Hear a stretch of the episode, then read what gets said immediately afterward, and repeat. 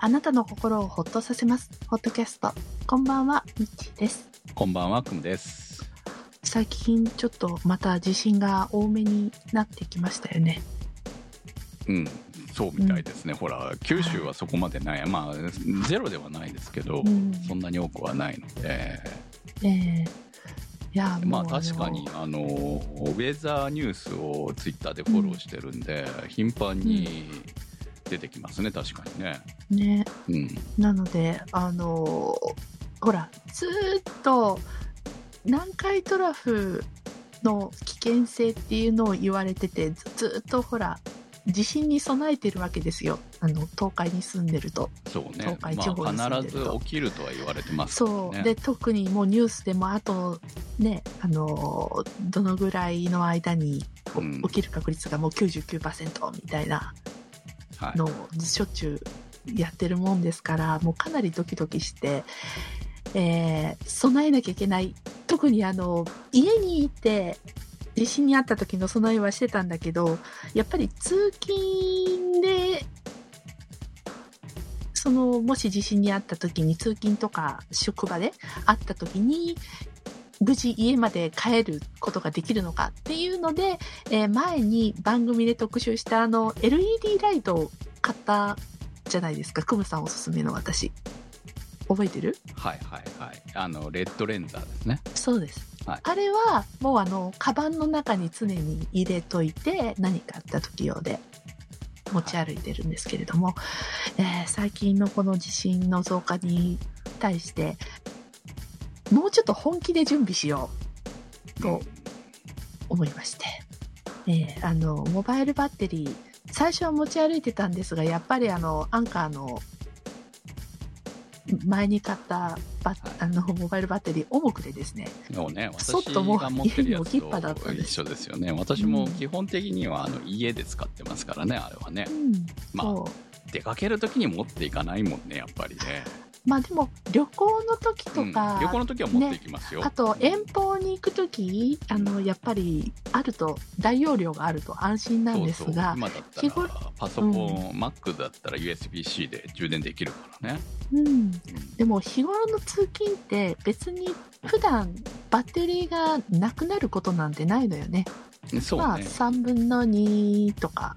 そう、ね、ぐらいまあ、ノートパソコンとか iPad のでかいやつとかうん。そういうのは、まあまあ持ちますからね、うん。バッテリーね。だから、うんその、スマホに比べるとうん。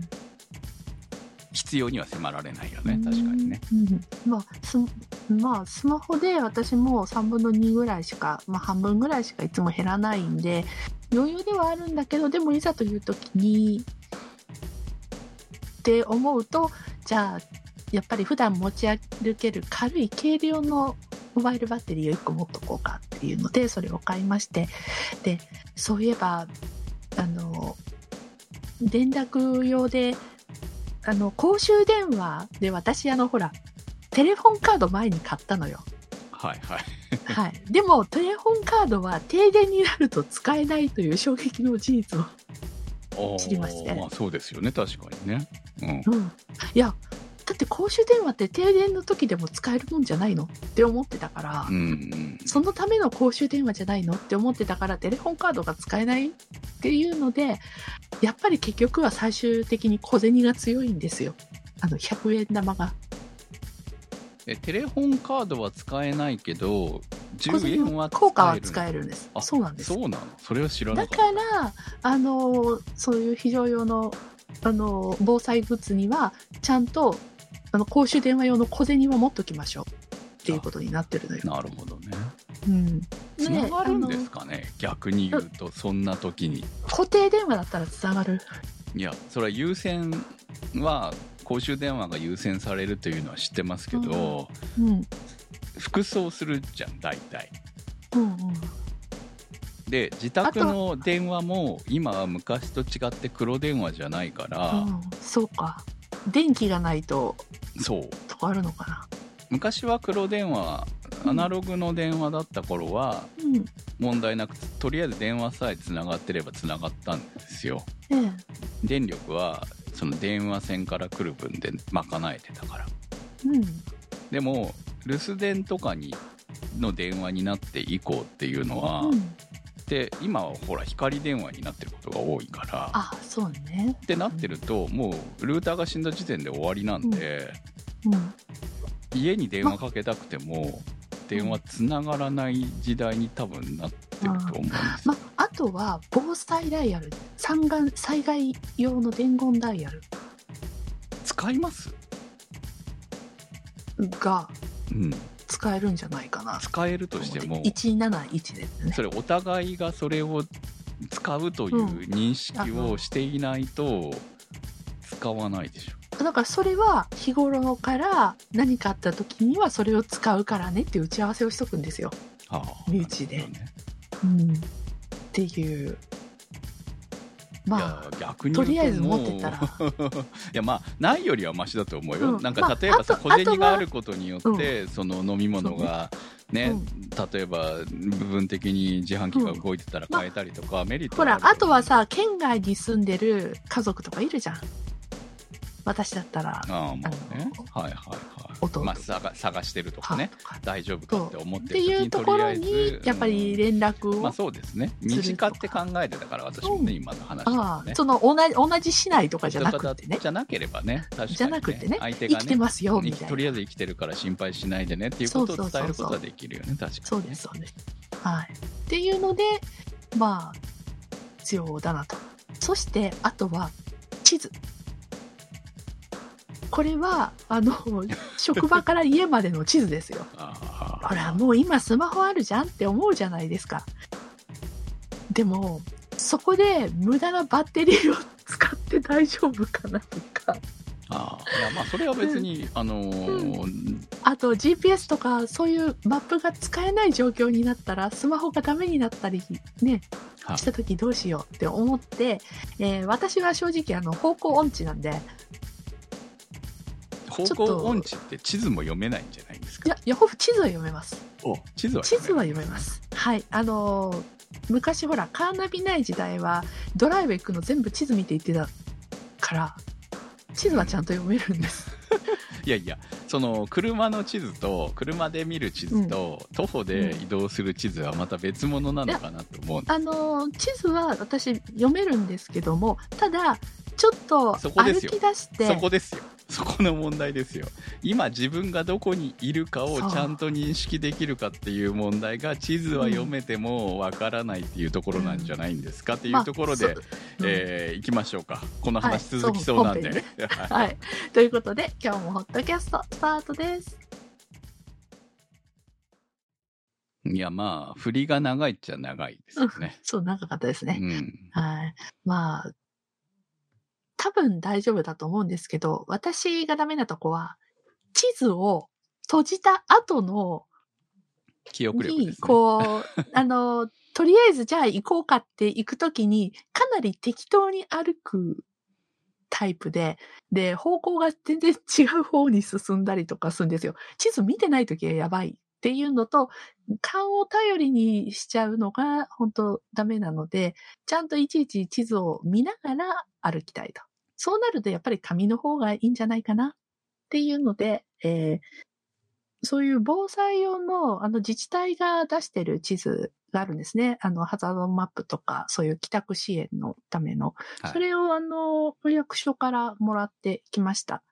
はい。皆さんも最寄りの自治体ですね。お役所、区市役所、区役所とかにそういうサービスがあったりするので、ぜひチェックしてみてみたらどうでしょまあ、うんどこにでもあるわけじゃないですけどね。その、そういうハザードマップはあっても、そういう、こう、帰宅、うーん、結局ですね、それやっぱり都会だからっていうところですよね。その、出勤までの距離が長いとか、う。うんそ、の、電車で結構、うん、1そうね。時間ぐらいかけて、うん。中心部まで行くとかね。うんとかだったら、まあ、確かにそこから帰宅するために、と考えたときに、まあ、数時間かかるわけじゃないですか。まあ、場合によっちゃもうそこでいろんなところがね、うん壊れてたりとか。問題なければ、うん私、徒歩で、あの、スムーズに行って2時間半から3時間ぐらいで帰れるはずなんですよ。まあただ、足スムーズったらね足元がうん何か問題があれば、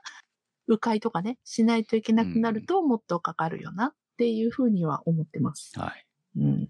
まあでも、私たちのところみたいなところだったら、もううんあらかた道は知ってるんで、うん。だから、地図はいらないですもんね。でしょ？近所だったら絶対分かってるし、地元昔から住んでたら分かるよねそうそう。だって車でも全然全部分かって通ってるわけなんで、要うんただはそのルートをどう歩くかっていうだけだから。うんそうただ、あの、やっぱりこう、ちょっと離れたところに通勤してると、まあ例えば職場から最寄り駅っていつも同じ道しか通らないから、はいはい、わかりますよ。そこ通れなくなって、ちょっと一本入っていくと、なんか迷宮なんですよね。うん。普通に目、私ずっと、名古屋市内は、あの、特に街の中心部は5番の目みたいな形で道があるのかと思ったら、全然違うんですよ。なんかいつの間にか斜めにこう歩いて、どこの方向に行ってんだって。あ、90度曲がってたみたいな感じの道も結構あったりして、うん。なので、地図の、地図はちょっと私必要だなと思いました。で、地図があるなら、あとは、方位磁石が欲しいな。方位磁石。はい。ほら、東西南北が怪しいっていうのはあって、まあね、今はスマホにもついてますけど、うんまあそれを使わないでと思ったらってとこですよね。そうなんです。そうなんです。っていうので、その方位磁石を探すのが、なかなか大変でした。というのも、山用が、山用は持ってるんですよ、私。アウトドア用のは、あの、登山用でね。ただ、大きいんですよ。あの、ライト付きなんで。ああ、なるほどね。はいはい。はい。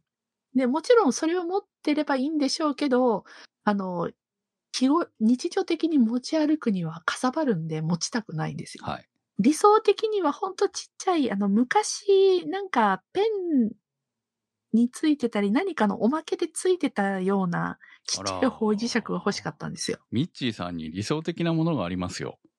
あそうなんです。私がバッグにつけてるやつですね。あら。どんなんだ、どんなんですか？どのくらいのサイえーっとねズなんです、、サイズ的にはね、あの、うんドッグタグってあるじゃないですか。はいはい。あのぐらいのサイズに温度計がついてて、下に、あのー丸い、うん。その、方位磁石がついてる。えー、え、そういうのってどこに売ってるんですアウトドアショップにあります。やっぱアウトドアショップなんだ。はい。もうキーホルダーレベルの感じなんですよ。うんだから、で、軽いし、プラスチックだし、うん。が全体はね。うん。で、多分、あれ何社か出してるんじゃないかな。へーあ、の、私が持ってるのは、えーっと、別に止まらないけど、要は、この温度だったら、えーこの、なんていうのかな、えーっと、このくらいのシェラフが OK ですみたいなのがわかる感じのうん。や。つなんですけど、別にそんなただの温度計だし、後ろにかついてる紙にそれが書いてあるだけだから、うん。何でもいいわけですよ。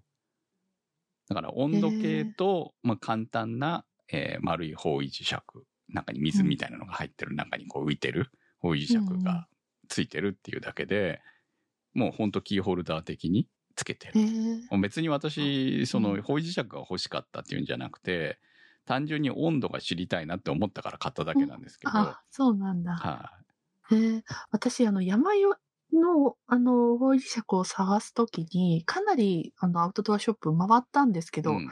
結局どれも、あの、ほら、地図に載せて使うメモリ付きのあます。の、じょ物差し的なのとが一体化してるのか、そのライト付きかっていう、ちょっと、大きいのしかなかったんですよう。ん、多そうい分ね、うメッチーさんがね、高機能ものしか欲なかったんですよ。ものは、ね、お高い多分今私が言ってるようなやつだと思いますよ。そう、そうなんです。そういうもうちょっと簡易的なので十分かな。それで、まあ、ちゃんと正確に北が分かってくれたら、もうそれだけでいいっていうのが欲しかったんですけれども、さあ、だから、んそんな本格的なんじゃなくていいんだけどなって探して、理想は、あの、小学校の時に教材として持ってたやつ。はいはい、わかあります。のぐらい、でもあれでも大きいんだけどって思ってたけど、結局探して探して探して、あったのが文房具売り場の小学生用の学童の文具コーナーにある、あの、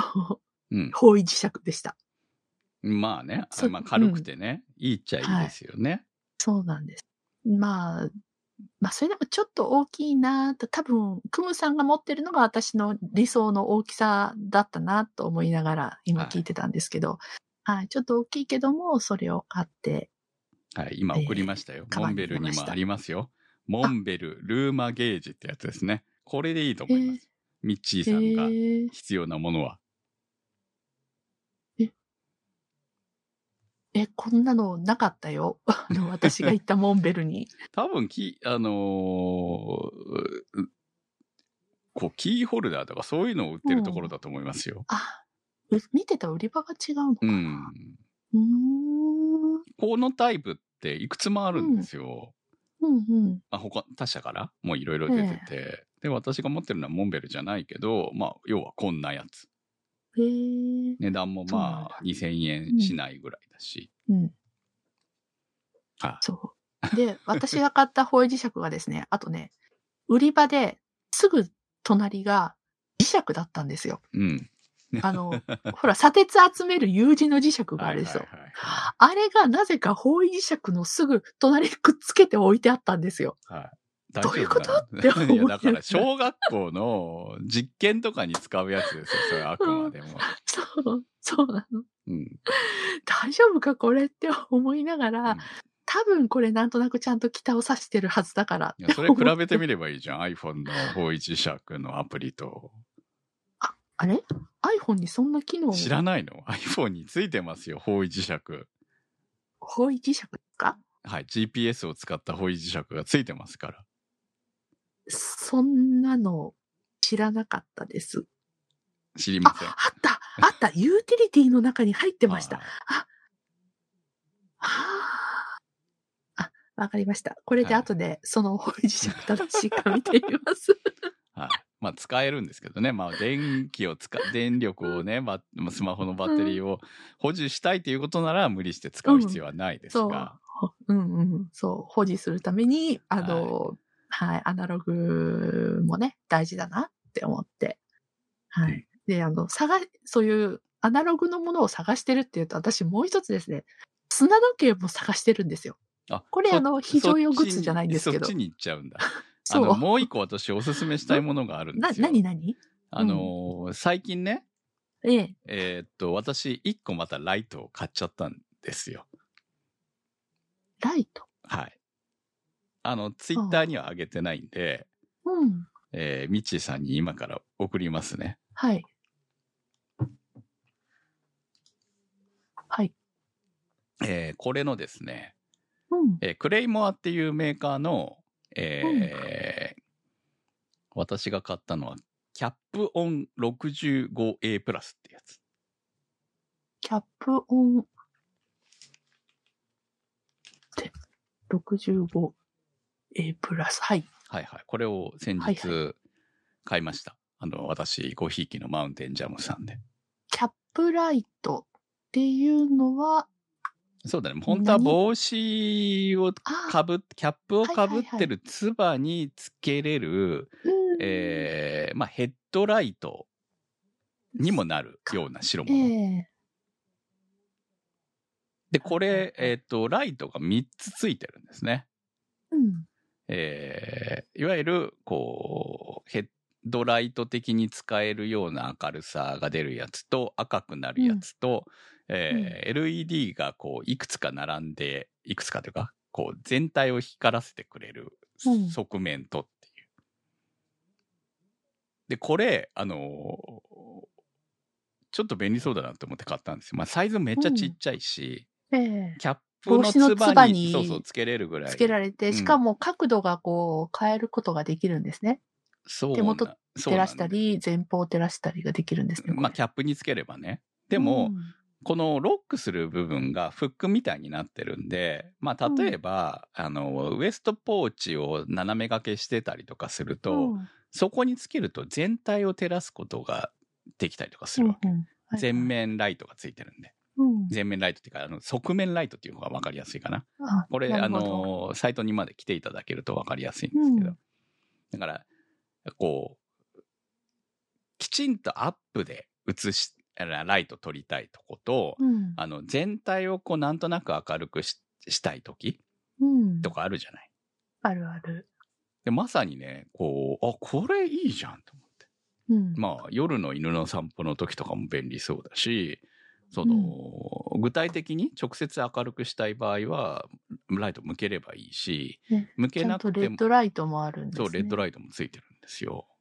でまあ、これで5000円ぐらいなんですけど、まあ、あの、サイズがちっちゃいから、持ちはね、それほどでもないんですけど、もちろんこういうライトにありがちっていうか、のように、うん。あのーライトの明るさは調整できるんで、明るささえ調整していけば結構持ちはするのでう、ん。うん、で、USB で充電、USB-C で充電できるからね。うん。うんっていうのもあって、これはサイズちっちゃくてめっちゃいいじゃんって、ヘッドライトってほらやっぱりベルトもついてるからかさばるじゃない？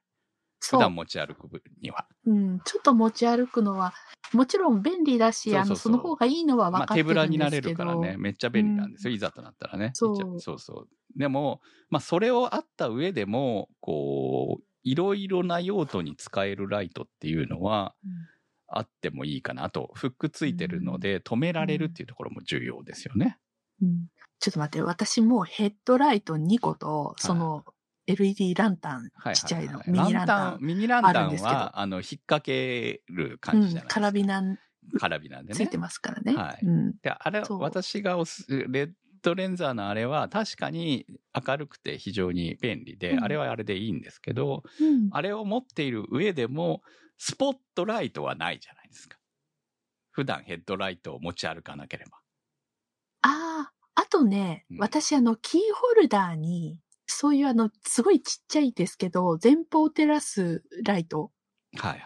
は、あの、で常にもそれ手でこう必ず向そう押さないといけないそうそう、向けなきゃいけないとか、そういう部分は不便なんですよね。うーん。って考えたときに、これはめっちゃ便利じゃんって思って、えー、まあ買っちゃったっていうところはありますね。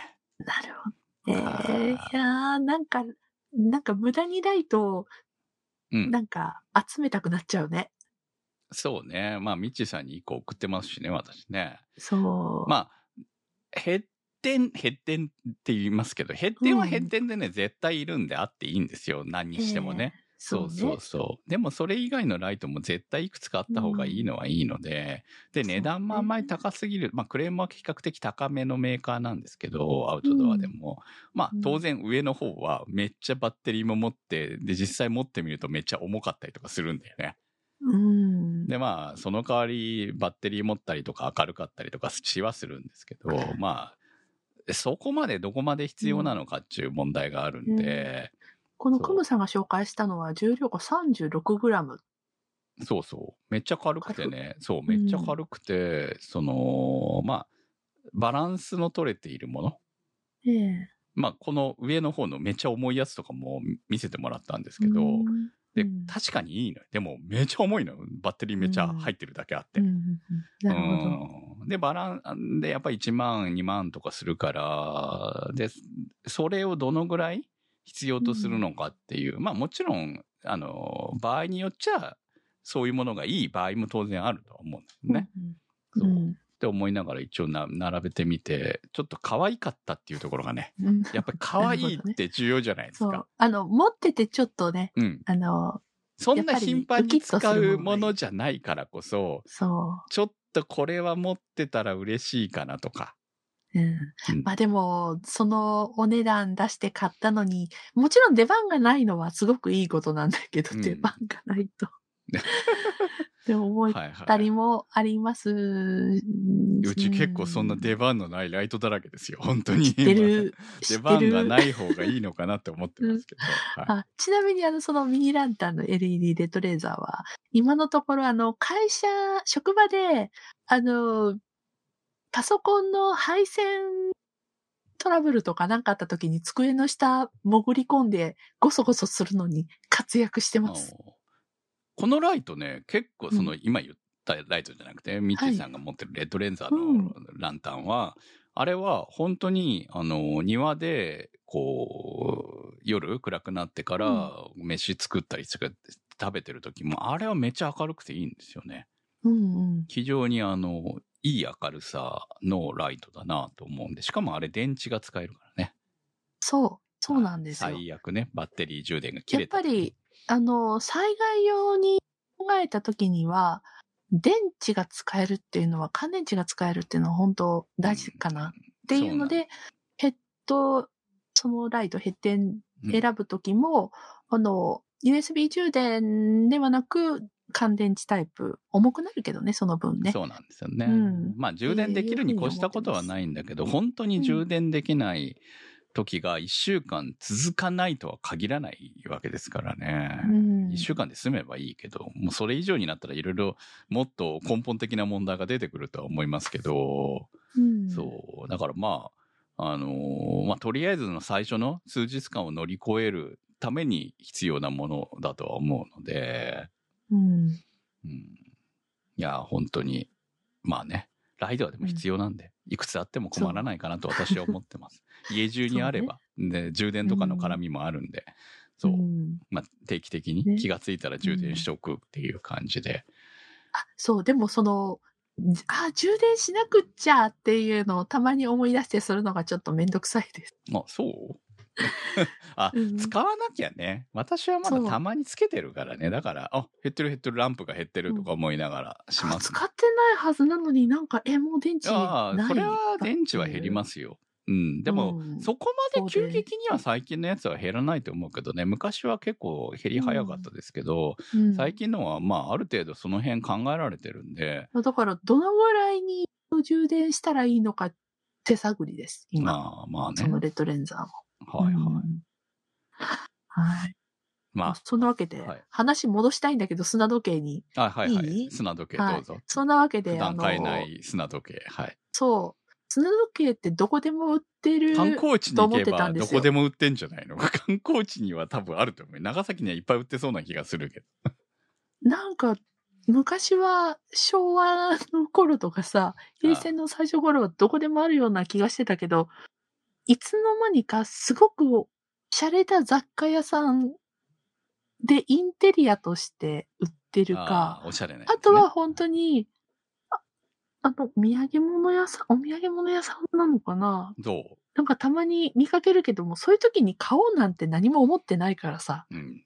ふーんって見てたんですよ。で、私あの、紅茶を飲もうと、ようやくティーポットを買ったので、今までティーパックだったんですけども、ティーポットを買ったので、時間を計らないといけないんですよね。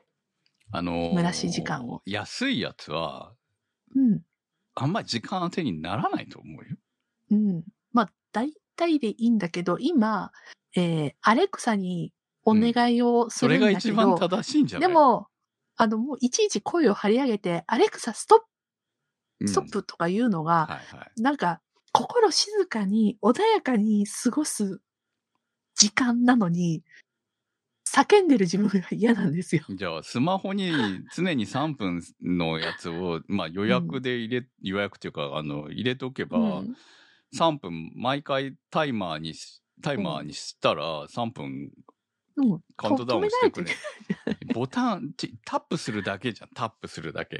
声上げなくていいし。あー、まあうね。いん。や、それでちょっと、なん憧れではあったんですよ。だったら、計ちょっといいやつ買えばいいじゃん。ちゃんと3分測ってくれると思うよ。いいやつだはから3分測ってくれると思うよ。でも、で安物はその3分じゃないと思うよ。砂うん。で、その砂時計を、あの、いい感じのを買いたいと思って、いろいろお店を今最近回ってるんですけども、どこにもなくって。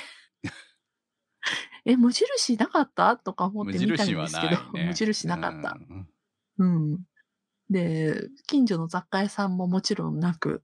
キッチンタイマー使えばいいじゃん、キッチンタイマー。だからあの音が嫌なのよ。急いで 止めなきゃってなるから。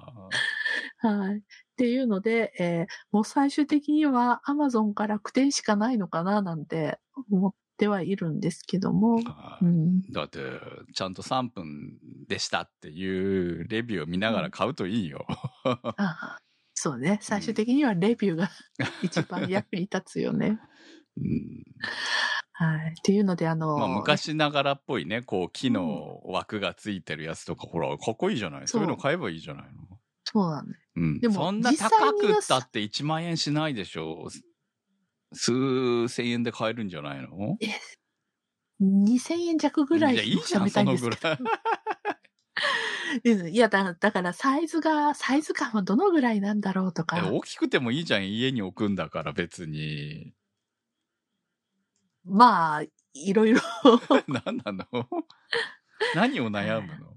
いっぱい売ってるじゃん。す2000円以下で売ってるよ、今パッてアマゾン見たけど。うん2000円の高いよ、逆に言うと。普通に。む昔散々店頭で見てて、すごい興味なかってスルーしてたんだけど、今また、ちゃんと店頭で手に取って見て買いたいんですよ。はあ。うん。ネットじゃなくって。うん。っていう、えー希望があるんですけれども、一体何屋さん、何屋さんで、結局何屋さんで売ってんの売ってんじゃないの？ハンズうん。ああ、ハンズかロフト？ハンズかロフトあたりに行けば。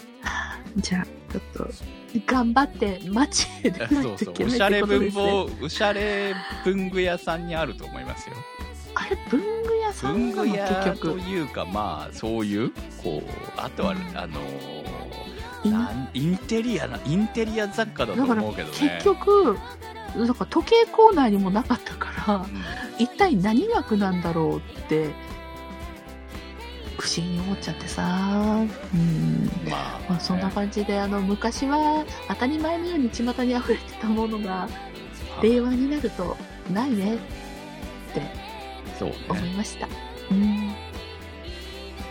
ということで、大変とりあえず、クムさんのおすすめしてくれた方位磁石、ちょっとちっちゃいのが魅力なんで、ちょっといいなと思ってます。うん。モンベル行ったらあるよね。売ってると思いますよ。普通にこれ。どこでも見かけるんで、えー、前行った時なかっいやまあモンベルかどうかは知りませんけどモンベルじゃないうん。ところで私はそのマウンテンジャムさんで買ったんでいつも置いてありますよ。うん。いろんな色が。た。うん。モンベルじゃないやつですけどね。うん。はい。売ってんじゃん普通の3分の砂時計。日本製がちゃんと測定会社が測定屋さんが作ってるちゃんと3アマ分アマゾンでは見はいました、見ました。まあ、うんこんな値段で買えるもうあの一応、最終的にどうしてもダメだったらそこでそれを買おうと思ってます。ちゃんとやっぱりそうはい。きちんと決まってるのはしっかりしてるみたいねその3分は3分みたいにうん。測った上で売ってるやつが安心なんじゃないの、うん。そうですね。は い何が不満なんだよえいや、だから実物が見たいんだって。はい頑張ってくださいはい。ということで、ホットキャストは検索サイトで HOTCAST と入れていただくと出てきます。今週のホットキャストはちょちょさん立ち切れ線香さんまきさん白熊さん怪しいたぬきさんスーギーさんてる兄さんなっかんさんいけちゃんさんにわっちさん大さん長通りさん画伯さん紫のサルスベリさんみーやさんチョコバニさんのサポートにてお送りいたしました番組のサポートありがとうございます。それではまた来週、さよなら。さよなら